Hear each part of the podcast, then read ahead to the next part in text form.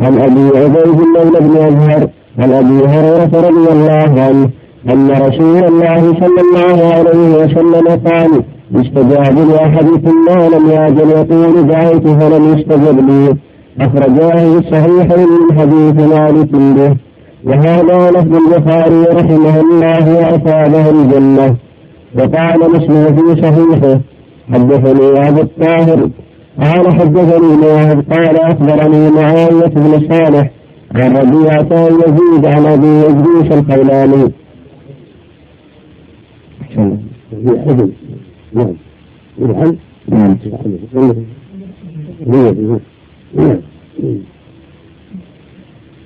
عن ربيعة بن يزيد عن أبي ادريس الخولاني عن أبي هريرة رضي الله عنه عن النبي صلى الله عليه وسلم أنه قال لا يزال يستجاب العبد ما لم إلى قطيعة رحم ما لم يستعجله قيل يا رسول الله ما الاستجاب قال يقول دعوت وقد دعوت.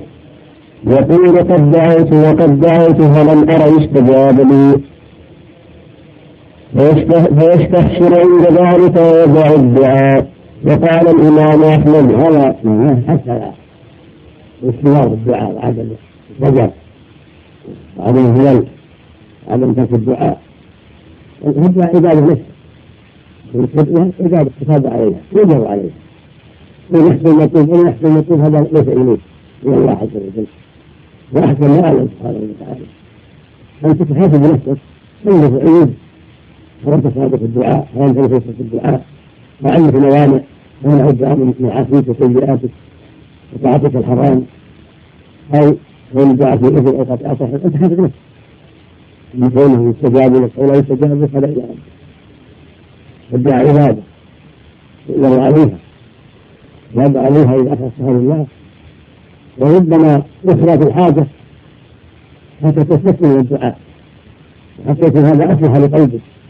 وأصلح لأعماله وحتى تزداد تضرعا وتضيعا وحفاظا لنفسك وجهادا لها فكم من دعوة أجلت وصارت سببا لإفراح صاحبها واستقامته وطهارة قلبه وحفاظه نفسه. وكل دعوة أجلت يكون له فيها خير الواجب على المؤمن أن يكون ناظرا في العواقب حريصا على أسباب السعادة. لا يمل ولا يضعف عن الخير. يصبر على الخير ويجتهد في طلب الخير. ولا يستحسن ولا يقول دعوت دعوت فلم استجاب لي يستحسن ويدعو الدعاء بل يستمر في الدعاء. إنه خير يجتهد وسؤال البداية الصالحة سؤال الاستقامة والخاطبة سؤال العفو من الناس الفتن سؤال العلم سؤال العلم النافع سؤال العام على بر والديه واصلاح ارحامه والإعانة على فعل المعروف. يسأل ربه ينتهي في طلب الخير ولا يقول دعوة دعوة فلم أرى يستجاب نعم. هكذا إذا كان مريض ربه الشفاء لا يمل ولا يطال مرض ولا يطال مرض سنوات يدعى إلى ربه يتقدم يعلم رب أن ربه حكيم. من فعل عجل الشفاء من فعل عجل الإجابة وربك حكيم عليم يقول سبحانه إن ربك عليم إن الله كان عليا حكيما وربما كان تأثير هذه الزيادة تأثير هذا المرض. ربما كان خيرا لك في الدنيا والآخرة. وربما كانت العافية لك تحتسب صدق هذه وشر ربك ويجعل بما أعطاك خير ويحسن لك العاقبة. نعم. الله وقال الإمام أحمد حدثنا عبد الصمد قال حدثنا أبي هلال عن قتادة عن أنس رضي الله عنه أن رسول الله صلى الله عليه وسلم وقال الإمام أحمد حدثنا عبد الصمد قال حدثنا أبو هلال. عبد الصمد بن عبد الوارث صديق كف وأبو هلال هو الرافدي محمد بن سليم البصري. نعم.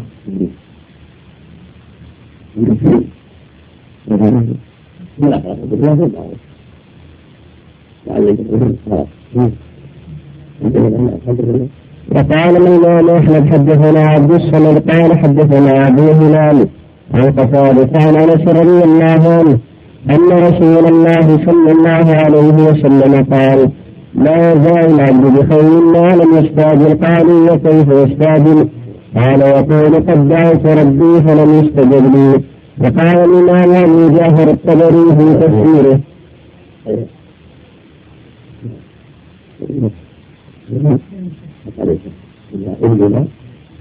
جعله نعم الظاهر نعم نعم وقال الإمام أبو جعفر الطبري في تفسيره حدثني يونس بن عبد الأعلى قال حدثنا ابن وهب قال حدثني أبو صفر أن يزيد بن عبد الله بن قصيد وقال الإمام أبو جعفر الطبري في تفسيره حدثني يونس بن عبد الأعلى قال حدثنا ابن وهب قال حدثني أبو صفر أن يزيد أن يزيد بن عبد الله بن قصيد حدثه عن عروة عن عروة بن الزبير عن عائشة رضي الله عنها أنها قالت ما للعبد المؤمن يدعو الله بدعوته فتذهب حتى تعجل له في الدنيا أو تؤخر له في الآخرة. إذا لم يعجل أو يقلق. قال عروة قلت يا أمه كيف كيف عجلته وقنوطه قالت يقول سألت فلم أعطى ودعوت فلم أجب قال ابن قصيد وسمعت سعيد بن المسيب يقول كقول عائشة سواء وقال الإمام أحمد حدثنا حدث علي بن سلمة بن سلمة عائشة نعم نعم نعم عن عروة عن عائشة نعم نعم وقال الإمام أحمد حدثنا إن هذا شاهد لما تقدم عن أبي سعيد حديث نعم. وقال الإمام أحمد حدثنا حسن. قال حدثنا ابن لهيعة قال حدثنا بكر بن عمرو عن أبي عن أبي عبد الرحمن الجيلي. الجيلي. بالحوض عن أبي عبد الرحمن الحجلي عن عبد الله بن أبي رضي الله عنه. تقول هل يروي عبد الله بعده وأبو عبد الرحمن السلمي هذا يروي عن علي وعن عبد الله بن مسعود سلمي وهذا عبد الرحمن السلمي مع أخيه عن عبد الله بن عمرو العاص نعم يغلط كثيرا في تصحيحه ديني نعم نعم عن عبد الله بن أبي رضي الله عنه أن رسول الله صلى الله عليه وسلم قال القلوب أوعية وبعدها اوعى من بعد واذا سالتم الله أيها الناس فاسألوه. عن عبد الله بن أبي رضي الله عنه أن رسول الله صلى الله عليه وسلم قال وقال الإمام أحمد حدثنا حسن. قال حدثنا ابن لهيعة قال حدثنا بكر بن عمرو عن أبي عبد الرحمن الحجري عن عبد الله بن عمرو رضي الله عنه أن رسول الله صلى الله عليه وسلم قال القلوب اوعيه وبعضها أوعى من بعض فإذا سألتم الله أيها الناس فاسألوه وأنتم موقنون بالإجابة. فإنه لا يستجاب لعبد دعاه عن دار قلب غافل. وقال ابن مردويه وهذا الحق الإخلاص والإحضار والنية الطيبة وحسن الظن بالله عز وجل. وأما الدعاء مع الغفلة من أسباب عدم الإجابة فيبدو العبد على ربه من الدعاء. ونحن ظنه بالله. وينتهي في الدعاء. ويخشى على قلبه وينتهي بين يدي ربه. فإن لا أحرى بذلك والحديث وإن كان ضعيف هذا السند. ومما هو ضعيف. هذا الإسلام مطلقا. لكن له شواهد. في الحق على الاتفاق بين يدي الله. والصدق في الدعاء والرغبة في الدعاء وعدم الغفلة. نعم. وقال ابن مردوي حدثنا محمد بن إسحاق بن ايوب قال حدثنا إسحاق بن إبراهيم بن ابي نافع ابن مهدي كرم ببغداد. قال حدثني ابن ابي نافع ابن مهدي ابن مهدي كرم قال كنت أنا وعائشة سألت رسول الله صلى الله عليه وسلم عن آية. وقال ابن مردويه حدثنا محمد بن إسحاق بن ايوب قال حدثنا إسحاق بن إبراهيم بن أبي نافع بن أبي كرب ببغداد قال حدثني ابن أبي نافع بن أبي كرب قال كنت أنا عائشة سألت رسول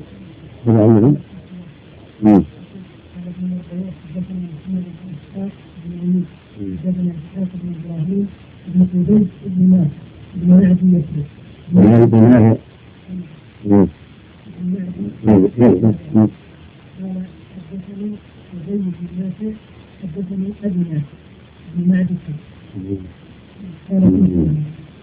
قال لا لا لا ما يقصد نقص على ما عندكم نصف على ما عندكم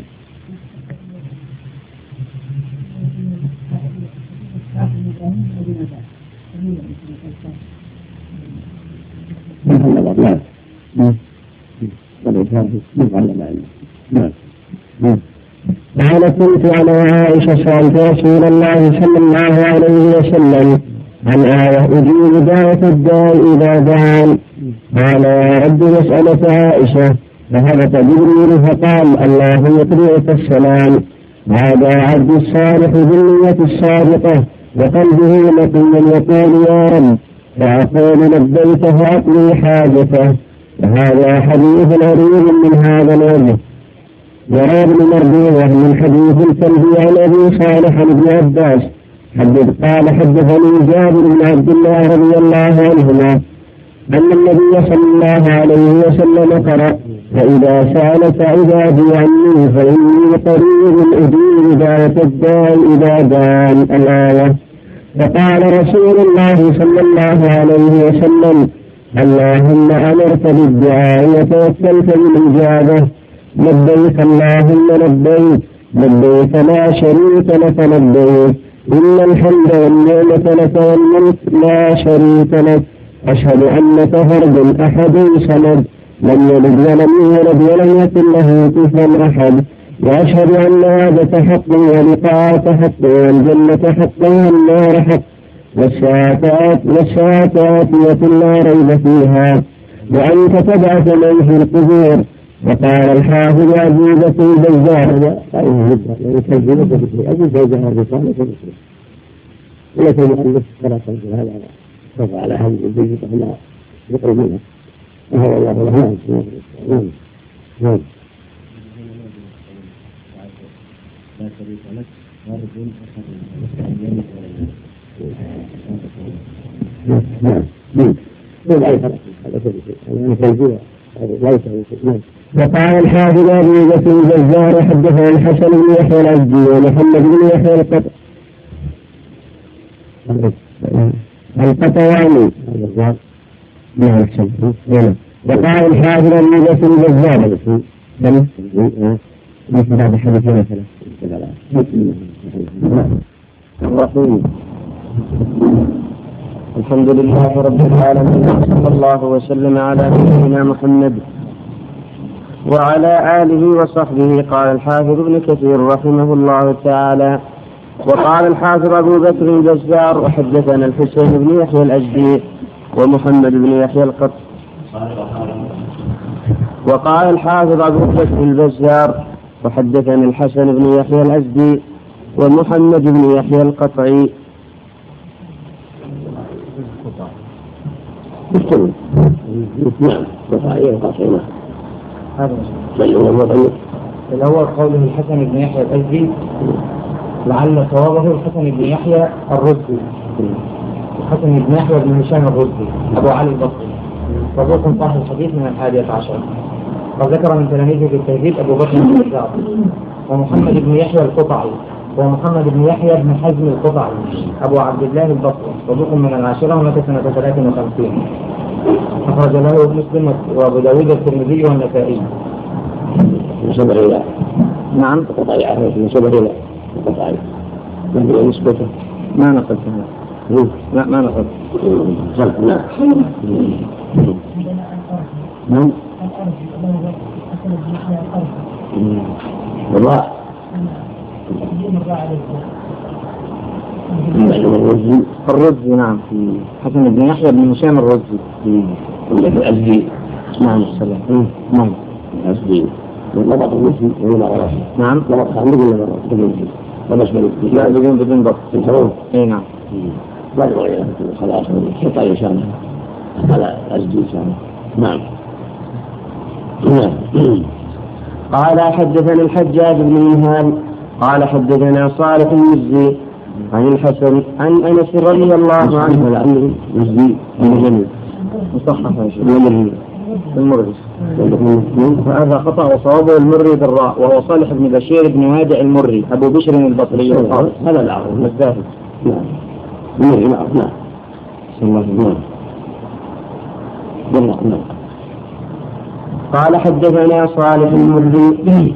عن الحسن عن أنس بن مالك رضي الله عنه عن النبي صلى الله عليه وسلم قال يقول الله تعالى يا ابن آدم واحدة لك وواحدة لي وواحدة فيما بيني وبينك فأما التي فأما التي لي فتعبدني لا تشرك بي شيئا وأما التي لك فما عملت فما عملت من شيء أو من عمل وفيتك وأما الذي بيني وبينك فمنك الدعاء وعلي الإجابة. وفي ذكره تعالى هذه الآية. البأه وفي ذكره ضعيف لكن معنى صحيح تدل عليه الآيات القرآنية والأحاديث النبوية. الواجب على العبد أن يعبد الله وحده وأن يستقيم على دينه. والله سبحانه يوفى يؤجر فيه أجره وعلى يوفيه أجره جل وعلا ولله ما السماوات والارض يجزي الذين اساءوا بما عملوا ويجزي الذين احسنوا الحسنى ولماذا قال ربه ويوفيهم جل وعلا أعمالهم.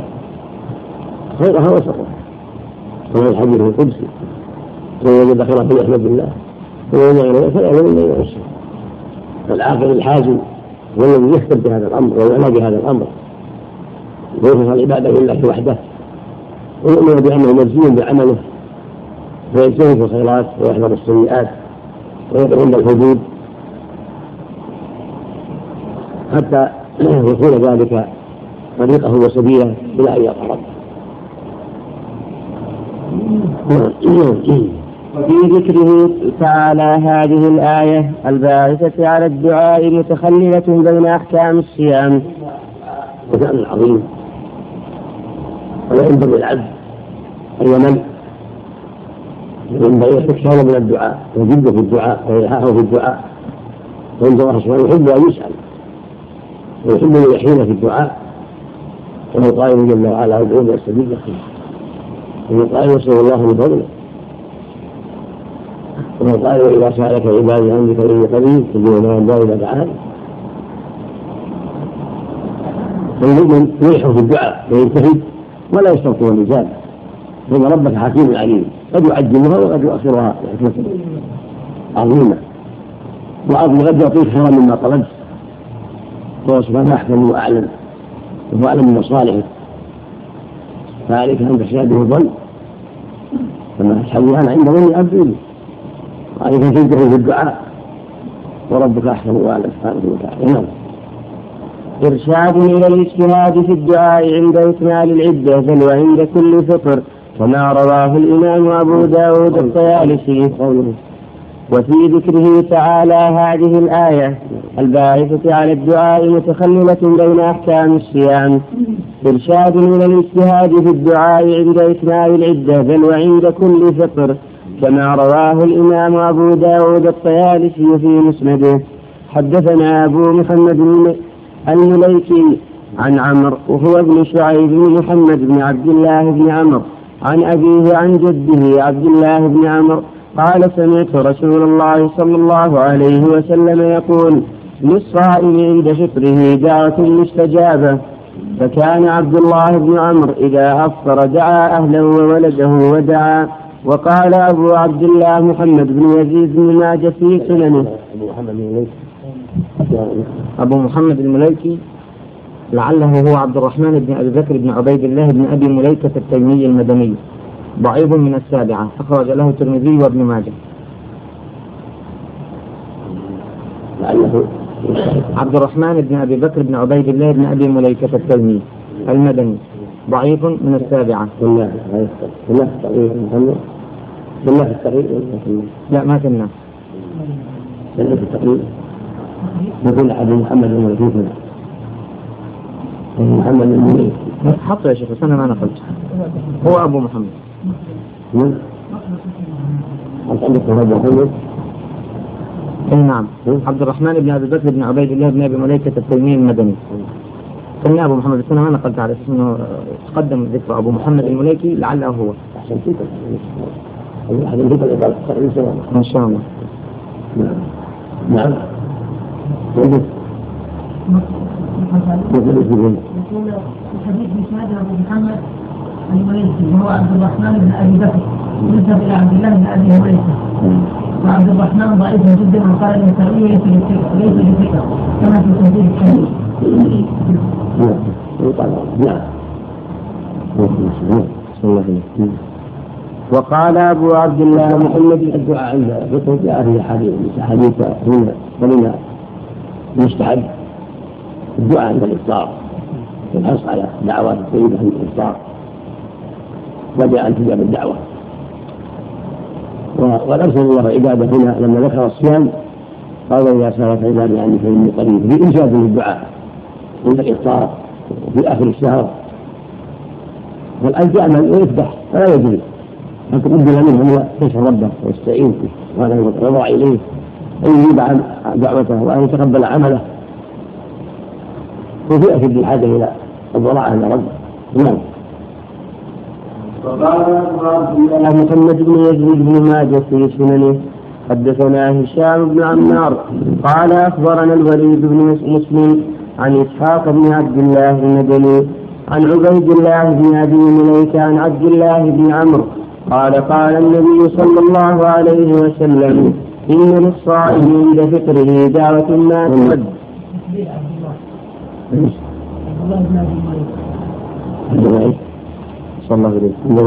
وقال أبو عبد الله محمد بن يزيد بن ماجه في سننه حدثنا هشام بن عمار قال أخبرنا الوليد بن مسلم عن إسحاق بن عبد الله المدني عن عبيد الله بن أبي مليكة. راجعت يا شيخ. الأول إسحاق بن عبد الله المدني خطأ. صوابه إسحاق بن عبيد الله. مصغرا. هو ابن أبي مليكة القرشي التيمي وهكذا أيضا وجدته في سنن ابن ماجه. وشيخه هو المذكور هنا آه، عبيد الله. وصوابه مكبر. قال عبد الله بن عبيد. نعم. أبوه قال- عبيد الله قال في التهذيب روى عن عبد الله بن أبي مليكة. عن عبد الله بن عمرو حديث إن للصائم عند فطره لدعوة الحديث. وتقديم هذا بن الله أي نعم. تقريب. إسحاق بن عبيد الله. تقريب. نعم مصغرا. والترمذي كذلك. وهكذا في التهذيب. نعم وهكذا في سنن ابن ماجه. راجع فيه وروى عن عبد الله. روى عن عبد الله بن أبي مليكة عن عبد الله بن عمرو. حديث إن للصائم عند فطره لدعوه الحديث. وفيه أن ابن عمر كان يقول عند فطره اللهم إني أسألك برحمتك أن تغفر لي وعن يزيد بن رومان مرسلا وعنه الوليد بن مسلم وأسد بن موسى عبد الملك بن محمد. عبيد الله اسحاق بن عبيد الله. حتى ذكر كذا. قال روى له ابن ماجه هذا الحديث الواحد. اسحاق بن عبيد الله. مصور عنه كذلك يحيى التكبير عبد الله بن عبيد الله معروف. في كلام عليه يا شيخ. يقول في التهذيب أيضا روى له ابن ماجه هذا الحديث الواحد. قلت الذي رأيته في عدة نسخ من ابن ماجه حدثنا إسحاق بن عبيد الله المدني عن عبد الله بن أبي مليكة وساوضح خبره في الترجمة التي بعد هذه ثم ذكر في إسحاق بن عبيد الله بن أبي المهاجر المخزومي مولاهم أخو إسماعيل. قال ابن عساكر في تاريخه سمع سعيد بن المسيب وعبد الله بن أبي مليكة وعنه الوليد بن مسلم روى عن ابن أبي مليكة عن ابن عمرو رفعه. إذا أفطر الصائم يقول اللهم إني أسألك برحمتك أن تغفر لي. وذكره ابن سميع في الطبقة الرابعة. وذكره ابن حبان في الثقات. قلت فهو الذي أخرج له ابن ماجه والله أعلم. هذا كلام الحافظ في تهذيب التهذيب أول أوله إسحاق قول إسحاق بن عبد الله المدني خطأ صوابه مصغرا إسحاق بن عبيد الله وهو ابن أبي مليكة القرشي التيمي. وهكذا أيضا وجدته في ابن ماجه مصغرا قال في التهذيب روى عن عبد الله بن أبي مليكة عن عبد الله بن عمرو حديث إن للصائم عند فطر- فطره لدعوة الحديث وفيه أن ابن عمر كان يقول عند فطره اللهم إني أسألك برحمتك أن تغفر لي. وعن يزيد بن رومان مرسلا. وعنه الوليد بن مسلم واسد بن موسى عبد الملك بن محمد الحزامي ويعقوب بن محمد بن الزهري روى له ابن ماجه هذا الحديث الواحد. قلت الذي رأيته في عدة نسخ من ابن ماجه حدثنا إسحاق بن عبيد الله المدني عن عبد الله بن أبي مليكة وسأوضح خبره في الترجمة التي بعد هذه وذكر في إسحاق بن عبد الله بن أبي المهاجر المخزومي مولاهم أخو إسماعيل. قال ابن عساكر في تاريخ عبيد الله. إسحاق بن عبيد الله. ابن أبي المهاجر المخزومي مولاهم أخو إسماعيل. قال ابن عساكر في تاريخه سمع سعيد بن المسيب وعبد الله بن أبي مليكة وعنه الوليد بن مسلم. روى عن ابن أبي مليكة عن ابن عمر عن ابن عمرو رفعه إذا أفطر الصائم يقول اللهم إني أسألك برحمتك أن تغفر لي. وذكر ابن سميع في الطبقة الرابعة وذكر ابن حبان في الثقات. قلت فهو الذي أخرج له ابن ماجه والله أعلم. والحديث رواه ابن ماجه في سننه. حدثنا هشام بن عمار حدثنا وليد بن مسلم حدثنا إسحاق بن عبيد الله. هكذا وجدته. قال سمعت عبد الله بن حافظ. لا هذا كلامي أنا. مم. هكذا وجدته. عبيد الله مصغرة. قال سمعت عبد الله بن أبي مليكة يقول سمعت عبد الله بن عمرو بن العاص يقول قال رسول الله صلى الله عليه وسلم إن للصائم عند فطره لدعوة ما ترد. قال ابن أبي مليكة سمعت عبد الله بن عمرو يقول إذا أفطر اللهم إني أسألك برحمتك التي وسعت كل شيء أن تغفر لي. وجعله المجد في الأطراف في مسند ابن عمرو عنه. عبد الله بن عبيد الله بن أبي مليكة التيمي المكي من رواية إسحاق بن عبيد الله المدني عنه.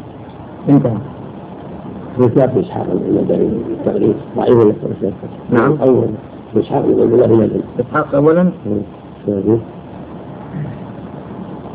يعني نقلت كلامه من التهذيب الله. نعم نقلت كلامه من التهذيب شيء عندك التقريب. يقول اسحاق الوحيد يقول إسحاق بن عبيد الله بن ابي مليكه السيد. مجهول مم. الثالثة. مم. وعندي أن الذي أخرج له ابن ماجه هو إسحاق بن عبيد الله بن هذا هو تقريب؟ تقريب؟ نعم. تقريب. نعم صحيح ما يقرأ عندي. وعندي أن الذي اخرج له ابن ماجه هو إسحاق بن عبيد الله بن أبي المهاجر مم. وهو مقبول ابن ماجه. فقط. وذاك اصحاب بن عبد الله الذين بس حق الحلال في الماجه أيضا. عندك حق الحلال الأول؟ لا، آه، الأول اللي هو إسحاق بن عبيد الله بن أبي مليكه السيدي حق الحلال الماجه الأول. قال علامه ولا شيء. مم. قال مجهول الحال من مم. وعندي أن الذي اخرجه ابن ماجه هو إسحاق بن عبيد الله بن ابي مهاجر مستمر مستمر. قد يرجح انها المليكي لأنه روى عن عبد الله بن المليكه في جماعته انه يكون جده وانه يكون حمله هذا يرجح أنه انه من روايته ويحتمل ذلك لأن لها كلاهما كل منهما روى عن ابن أبي مليكة وكل منهما روى عن زبير بن مسلم. محل اشتباه صار. نعم. نعم. نعم. إيه، يقع الصوت على الحديث هذا إيه، جعل يكون في التعليق على ابن ماجه في الزوائد اسناد صحيح لأن إسحاق بن عبيد الله بن الحارث قال النسائي ليس به بأس. وقال أبو زرعة ثقة. وذكر ابن حبان الثقات وباقي رجال أشد البخاري صلى نعم. قال عبيد الله بن أبي مليكة. نعم. سمعت عبد الله بن عمرو رضي الله عنه يقول إذا أفطر إذا أفطر. اللهم إني أسألك برحمتك التي وسعت كل شيء أن تغفر لي. وفي مسند الإمام أحمد وسنن الترمذي والنسائي. وابن ماجة عن أبي هريرة رضي الله عنه قال قال رسول الله صلى الله عليه وسلم ثلاثة لا ترد دعوتهم الإمام العادل والصائم حتى يفطر ودعوة المظلوم يرفع حتى أحسن الله إليك. حتى حت- والصائم حتى يفطر. حتى نعم. نعم. ودعوة المظلوم يرفعها الله دون الغمام يوم القيامة. دون غرامة طبعا نعم. وتفتح لها أبواب السماء ويقول بعزتي لأنصرنك ولو بعد حين. في فهمت؟ لا نعم. في المحفوظ. نعم نعم. قال تعالى أحل لكم ليلة الصيام الرفث إلى نسائكم هن لباس لكم. وأنتم لباس لهن علم الله أنكم كنتم تختانون أنفسكم فتاب عليكم وعفى عنكم فالآن باشروهن وابتغوا ما كتب الله لكم وكلوا واشربوا حتى يتبين لكم الخيط الأبيض من الخيط الأسود من الفجر ثم أتموا الصيام إلى الليل ولا تباشروهن. راجعوا الانسان عندهم محمد راجع سنة لا لا هذا مستدعى من التنمية يعني لا هو نعم. عندك عندك. معك الآن؟ معك الآن؟ يراجع نعم. نعم. مقبل مديارة نعم. مدلس أبو المدلة نعم. أبو مدلة نعم.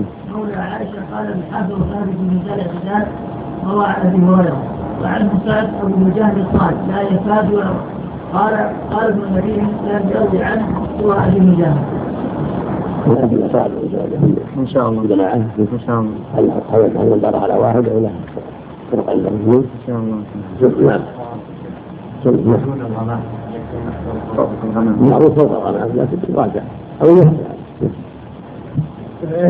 يعني حتى حتى المتوقع حتى ولا فاحين الإنسان تعمل شاء الله. عندك مسد أحمد من كل يوم مسوي الناس إن شاء الله. كل يوم مسوي الناس ماذا مسد أحمد الأربعة نعم. شوف النسائي وخرجه نعم والصلاة والسلام على نبينا محمد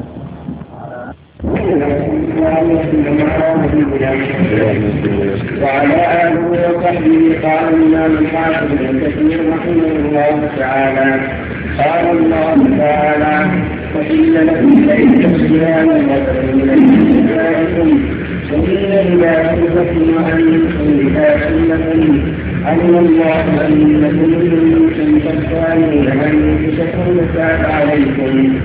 فتاب عليكم وعفى عنكم فالآن باشروهن واتقوا ما كتب الله لكم وكلوا واشربوا حتى يتبين لكم الخيط الأبيض.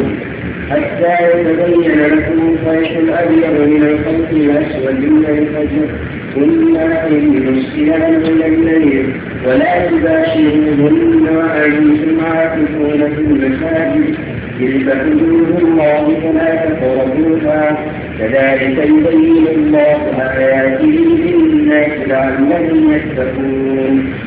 هذه رخصة من الله تعالى للمسلمين. ورفع ما كان عليه الأمر بابتداء الإسلام فإنه كان إنما يحل له الأكل والشرب والجماع إلى صلاة العشاء أو ينام قبل ذلك. فمتى نام أو صلى العشاء حرم عليه الطعام والشراب والجماع. إلى الليلة القابلة فوجدوا من ذلك مشقة كبيرة. والرفث هنا هو الجماع قاله ابن عباس وعطاء وعطاء ومجاهد وسعيد بن جبير وطاووس وسالم بن عبد الله وعمرو بن دينار والحسن وقتادة والزهري والضحاك والسدي وعطاء. قاتل بن حيان.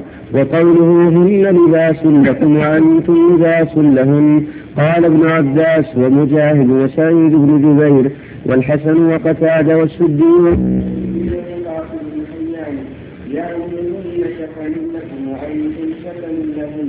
وقال رجل ابن انس هن لحاكم لكم وأنتم لحاكم لهم فحاصله أن الرجل والمراه كل منهما يقال في الآخر والراجع ان يرخص له ان جاءنا في ليل رمضان لئلا يشق ذلك عليهما ويخرج قال قال الشاعر إذا البديع فما جيدها فدعا فكانت عليه لباسا وكان السبب من نزول هذه الآية كما تقدم في حديث معاذ الطويل وقال أبو إسحاق عن البراء بن عازب رضي الله عنه قال كان أصحاب النبي صلى الله عليه وسلم إذا كان الرجل صائما فنام قبل أن يفطر لم يأكل إلى مثلها وإن قيس بن سلمة الأنصاري رضي الله عنه وإن كرمة الأنصاري رضي الله عنه كان صائما وكان يوم ذلك يعمل في أرضه فلما حضر الإفطار أتى امرأته فقال هل عندك طعام؟ قالت لا ولكن أنطلق فأطلب لك فغلبته عينه فنام وجاءته امرأته فلما رأته نائما قالت خيبة لك أنمت فلما انتصف النهار غشي عليه فذكر ذلك للنبي صلى الله عليه وسلم فنزلت هذه الآية أحل لكم ليلة الصيام الرفث إلى نسائكم إلى قوله وكلوا واشربوا حتى يتبين لكم الخيط الأبيض من الخيط الأسود من الفجر ففرحوا بها فرحا شديدا ولفظ البخاري ها هنا من طيحة قال ما نزل مصرفون النار ما يومون فأنزل أنفسهم فاسم الناس وأنه الناس عالم ذلك في شهر إذا ولا قابل أولا بعد الذي شهد الله ولا لا تنفس عليه نشأ وكذا ابن عسر الله عنه الله قضاء منهم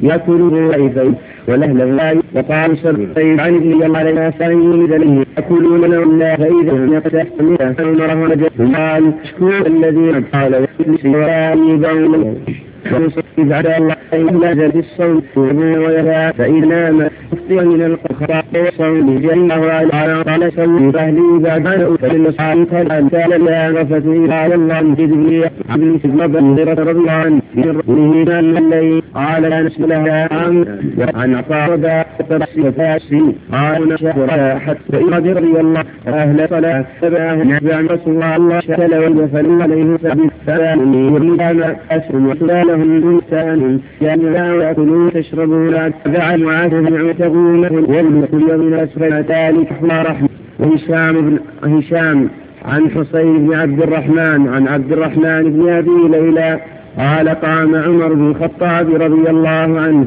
فقال يا رسول الله إني أردت أهل البارحة على ما يريد الرجل أهله. فقال فقالت إني فقالت إنها قد نامت. فظننتها تعتل فأعطاتها فنزل في عمر وحل لكم ليلة الصيام الرفث إلى نسائكم. وهكذا رواه شعبة عن عمرو بن مرة عن ابن أبي ليلى به. وقال أبو وهكذا رواه شعبة عن عمرو بن مرة عن ابن أبي ليلى به. قال حسين عن حسين انطر حسين مع زعل مع زعل حد مع زعل حد نعم. هنا في الأخير. في الأخير قال سرنا من الأخير نسمها بالبيت نعم في الأخير سرنا بالقراءة أحسن الله إليك. وقال سعيد بن أبي عروبة عن قيس بن ابن سعد عن عطاء بن أبي رباح عن أبي هريرة رضي الله عنه في قول الله تعالى أحل لكم ليلة الصيام الرفث إلى نسائكم إلى قوله ثم أتموا الصيام إلى الليل. قال كان المسلمون قبل أن تنزل هذه الآية إذا صلوا العشاء الآخرة حرم عليهم الطعام والشراب والنساء حتى يفطروا. وإن عمر بن الخطاب رضي الله عنه أصاب أهله بعد صلاة العشاء وإن صرمة بن قيس الأنصاري غلبته عيناه بعد صلاة المغرب فنام ولم يشبع من الطعام ولم يستيقظ حتى صلى رسول الله صلى الله عليه وسلم العشاء فقام فأكل وشرب فلما أصبح أتى رسول الله صلى الله عليه وسلم. الأول في حاشية يعني. قال يقال فيه أيضا سرمة بن قيس نعم.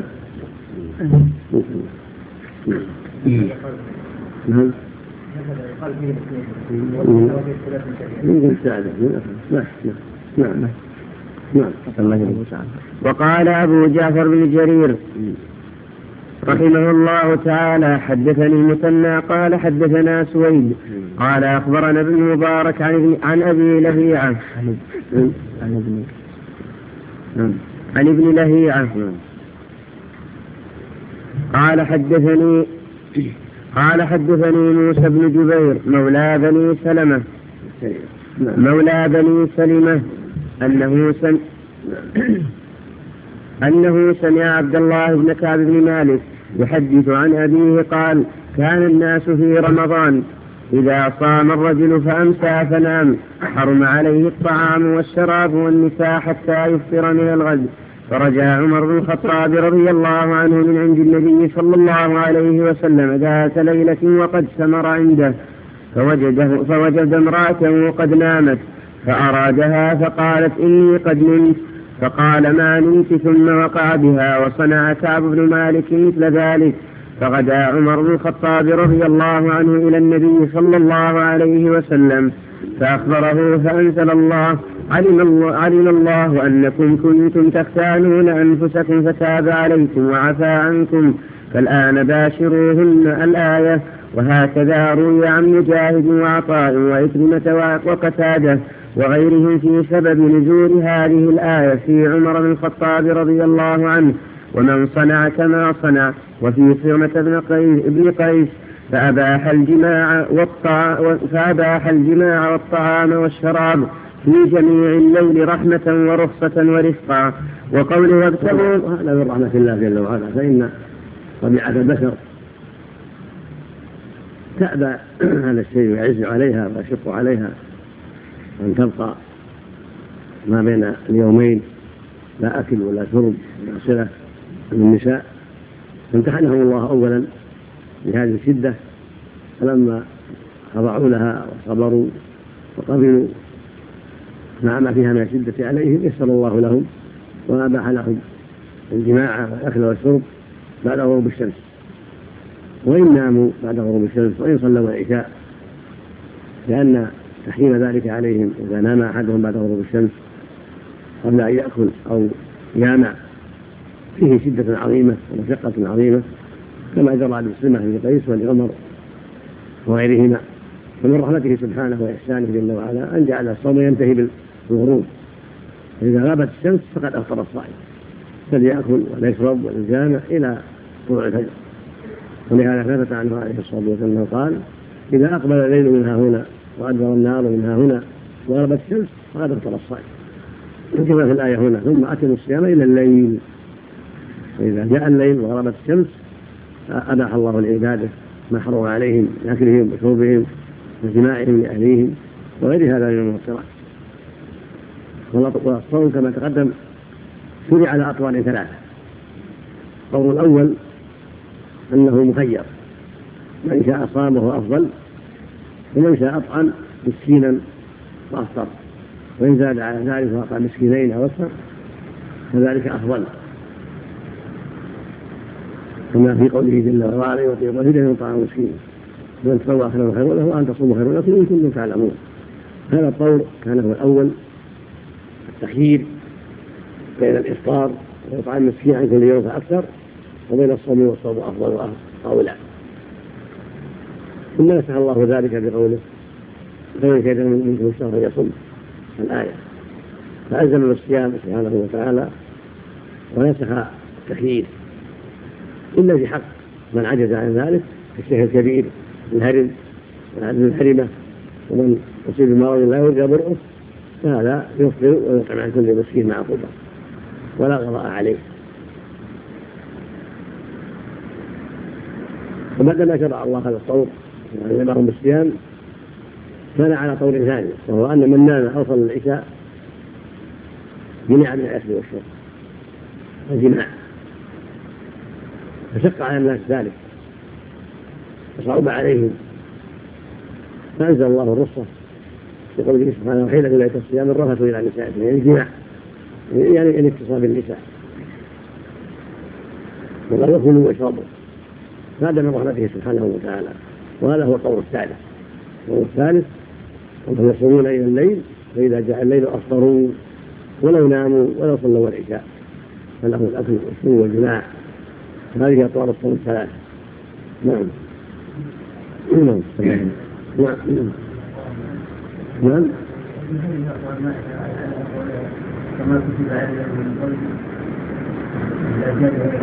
التفصيل الله أعلم. جيس الصيام كتب على من قبل لا أما التفصيل الله أعلم. نعم. وقول وابتغوا ما نعم. بالنسبة للشيخ الكبير اللي يتخرج يلزم هذا العام نعم. اللي يتخرج الشيخ ما اذا كان عاقل أنه معه صح. لكن سهل كبير ولكن عقله معه وفيه شقاء على الصغر أو عجز كبيرة أما إذا فقد عقلهما فلا يطعم ولا صيام. لأنه ما خرج عن التكليف. والشيخ الكبير الذي خرف بعد عقل وعجز كبيرة خرفت لا يطعم ولا صيام. لأنه ما خرج عن التكليف. فكذا المجنون كذا المعكوف ليس عليه الصيام ولا يطعم. نعم.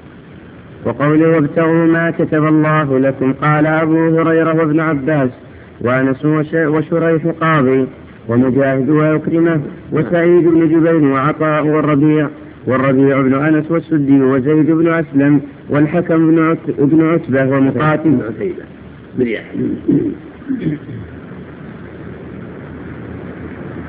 والحكم بن عتيبة ومقاتل بن حيان والحسن البصري والضحاك وقتادة وغيرهم. يعني الولد. وقال عبد الرحمن بن زيد بن أسلم ارتغوا ما كتب الله لكم يعني الجماع. وقال عمرو بن مالك البكري عن, عن أبي الجوزاء عن ابن عباس. وقال عمرو بن مالك البكري النكري النون النبي صلى من عندها بكري صلى النكري وقال عمرو بن مالك النكري عن أبي الجوزاء عن ابن عباس رضي الله عنهما وابتغوا ما كتب الله لكم قال ليلة القدر. ورواه ابن أبي حاتم وابن جرير. وقال عبد الرزاق أخبرنا معمر قال قال قتادة ابتغوا ما كتب ابتغوا الرخصة التي كتب الله لكم. يقول ما أحل الله لكم؟ وقال عبد الرزاق أيضا أخبرنا ابن عيينة عن عمرو بن دينار عن عطاء بن أبي رباح قال قلت لابن عباس كيف تقرأ هذه الآية؟ وابتغوا ما كتب الله لكم. قال أيتهما شئت؟ عليك بالقراءة الأولى. واختار ابن جرير أن الآية أعم من هذا كله. وهذا هو الأرجح تعم طلب الولد تعم الجماع تعم طلب ليلة القدر في وقتها. لا لا فتعليم أولى. نعم. القراءة الأولى والقراءة الثانية.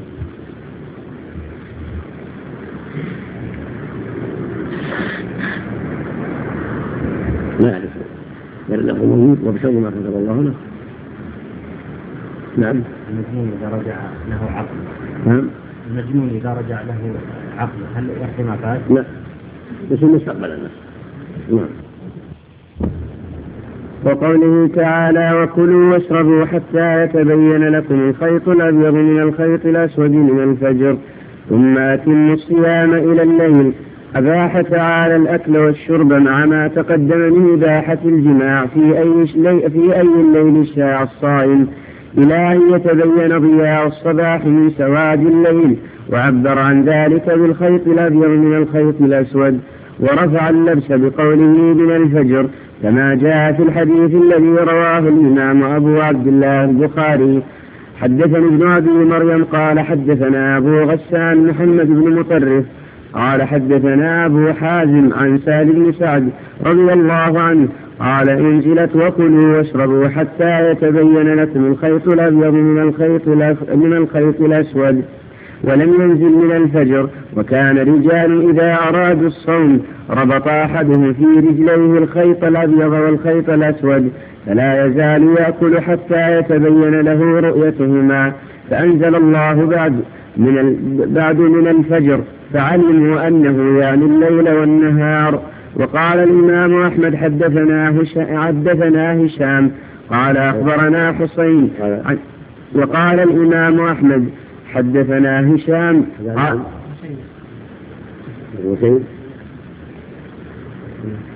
راجعته أي نعم هكذا هو الذي في رواية البخاري وهو الذي يروى عن حسين بن عبد الرحمن السلمي. نعم. نعم. نعم قال أخبرنا حسين عن الشافعي قال أخبرني عدي بن حاتم رضي الله عنه قال لما نزلت هذه الآية وكلوا واشربوا حتى يتبين لكم الخيط الأبيض من الخيط الأسود عمدت إلى عقالين أحدهما أسود والآخر أبيض. قال فجعلتهما تحت وسادتي قال فجعلت أنظر إليهما فلما تبين لي الأبيض من الأسود أمسكت فلما أصبحت غدوت إلى رسول الله صلى الله عليه وسلم فأخبرته بالذي صنعت فقال إن وسادك إذا لعريض إنما ذلك بياض النهار من سواد الليل. أخرجاه في الصحيحين من غير وجه عن عدي رضي الله عنه. وما نعم. إيش؟ إيش؟ وعزيز يقول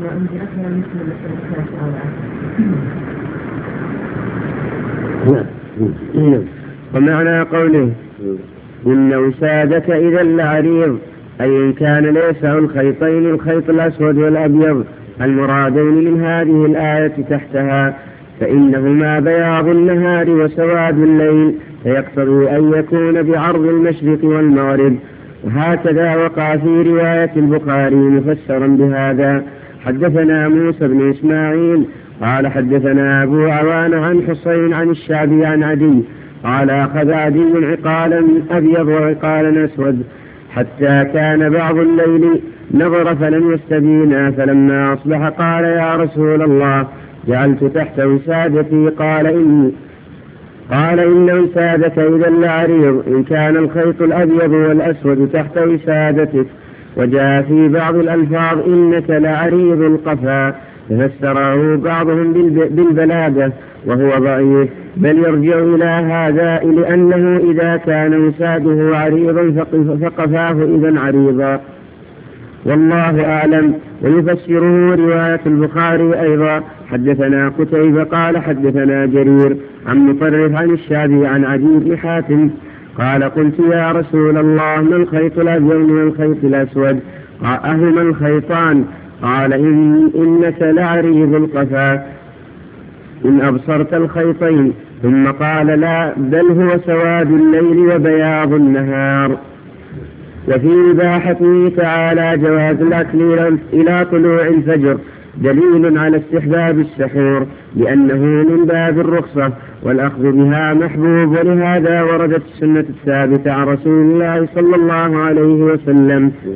بالحث على السحور ففي الصحيحين عن أنس قال قال رسول الله صلى الله عليه وسلم تسحروا فإن في السحور بركة. وفي صحيح مسلم عن عمرو بن العاص رضي الله عنه قال قال رسول الله صلى الله عليه وسلم إن فصل ما بين صيامنا وصيام إن فضل ولا فصل فصل نعم. إن فصل ما بين صيامنا وصيام أهل الكتاب أكلة السحور. فقال الإمام أحمد واو. أحسن الله إليك. السحور عندنا الواو نعم. نعم نعرف السحور. نعم. يعني السحور. وقال يعني من أهل الكتاب لا يستحاضون في آخر الليل والصيام لا يخالف السنة أن تكون الأكلة في آخر الليل لأنها أقوى للصائم على تعب النهار. وبين صلى الله عليه وسلم أن هذا السحور فيه بركة. السحور فإن في السحور بركة. ومن بركته أنه يعين العبد على الصيام ويقويه على أعماله. فهو طعام مبارك. نعم. قال الإمام أحمد حدثنا إسحاق بن عيسى وهو ابن الطباع قال حدثنا وهو ابن الطباع قال حدثنا عبد الرحمن بن زيد عن أبيه عن عطاء بن يسار. إسحاق بن عيسى الطباع الطباع لقب لأبيه هذا. نعم. نعم. عن عطاء بن يسار عن أبي سعيد رضي الله عنه قال قال رسول الله صلى الله عليه وسلم السحور أكلته, أكله بركة فلا تدعوه ولو أن أحدكم تجرى جرعة ماء فإن الله وملائكته يصلون على المتسحرين. وقال الإمام أحمد حدثنا إسحاق بن عيسى وهو ابن الطباع قال حدثنا عبد الرحمن بن زيد عن أبيه عن عطاء بن يسار عن أبي سعيد الخدري رضي الله عنه قال قال رسول الله صلى الله عليه وسلم السحور أكله بركة فلا تدعوه ولو أن أحدكم تجرع جرعة ماء فإن الله وملائكته يصلون على المتسحرين. وقد ورد في الترغيب في السحور. هذا السنة ضعيف لأجل بن زيد ضعيف الرواية. لكن معنى صحيح الإنسان يتسحر بما تيسر تيسر طعام كافي هو الأفضل من يقوم بحاجة فإن فإن يتيسر تناول ما تيسر ولو جرعة جرعة ماء ولو جرعة لبن ولو شيء من التمر. بمعنى لا يدع ولو خفة من التمر. ولو ماء إذا ما تيسر غيره فيحتقن السحور ولو قليلا حسب الطاقة وكذلك يكفي الطعام الذي يكفيه ويحصل به القوة لكن إذا عجز فإنه يتناول ما تيسر من ماء أو لبن وخفيف من تمر أو نحو ذلك. نعم. نعم. يعني ما هو الكتاب؟ يعني النصارى مثلا من بنى اليهود والنصارى أهل الكتاب واليهود والنصارى. يعني يعني اليهود والنصارى هم أهل الكتاب. يعني من من هذا اخبر أخبر به النبي عن حالهم ذاك الوقت. عن حالهم ذاك الوقت في وقت عليه الصلاة والسلام. وما, جرى قبل ذلك. كانوا يفعلون هذا. كانوا لا يتسحرون أما تغيير الأحوال بعد ذلك ما يضر. تغير أحوالهم ما يضر. تغير أحوالهم ما يضر. يمرهم بالاخبار عما مضى؟ من حالهم نعم. نعم. حافظ عيسى بن مجيد البغدادي أو يعقوب الصفاع سكن بدنا فيوم من التاسع مات سنة أربع عشر وقيل بعدها في ما تعرض الصباح أبو يعقوب بن الصفاع ابن الصباح كمان هو الصباح ابن الصباح نعم الله يعلم وقد ورد في الترغيب في السحور أحاديث كثيرة حتى ولو طيب كم؟ غير الآية إيه. باقي قد ورد خمس صفحات لا لا لا آخر الدروس غدا إن شاء الله قريب قبل رمضان يعني بعد رمضان ينضبط رمضان من هنا؟ آخر الدروس. قبل رمضان. غدا من نعم مثلا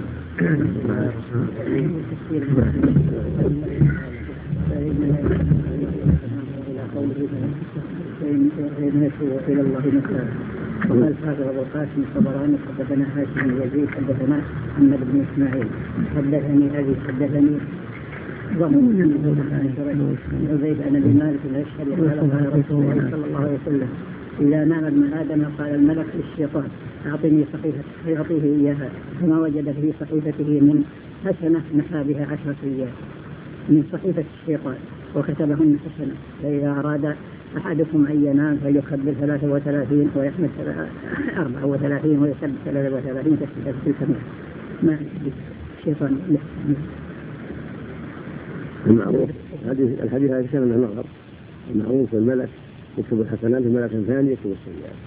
ولكن كل انسان مع قرين وهو الشيطان. له لمه وللملك لمه وأما كتابة فهي الملائكة. وأما ما يتعلق بتسبيح 33 وحمدات 30 كثير هذا ثابت. في الصحيحين السنة عند النوم يسبح 33 يخلى 30 يسبح 34 عند النوم هذا سنة. لا في الحديث الصحيح. وأما فعل الشيطان هذا هذه زيادة هي صحيح. صحيح. صحيح. الجدل لا يراجع السنة يراجع السنة يراجع لا بد يعلق عليه. نعم.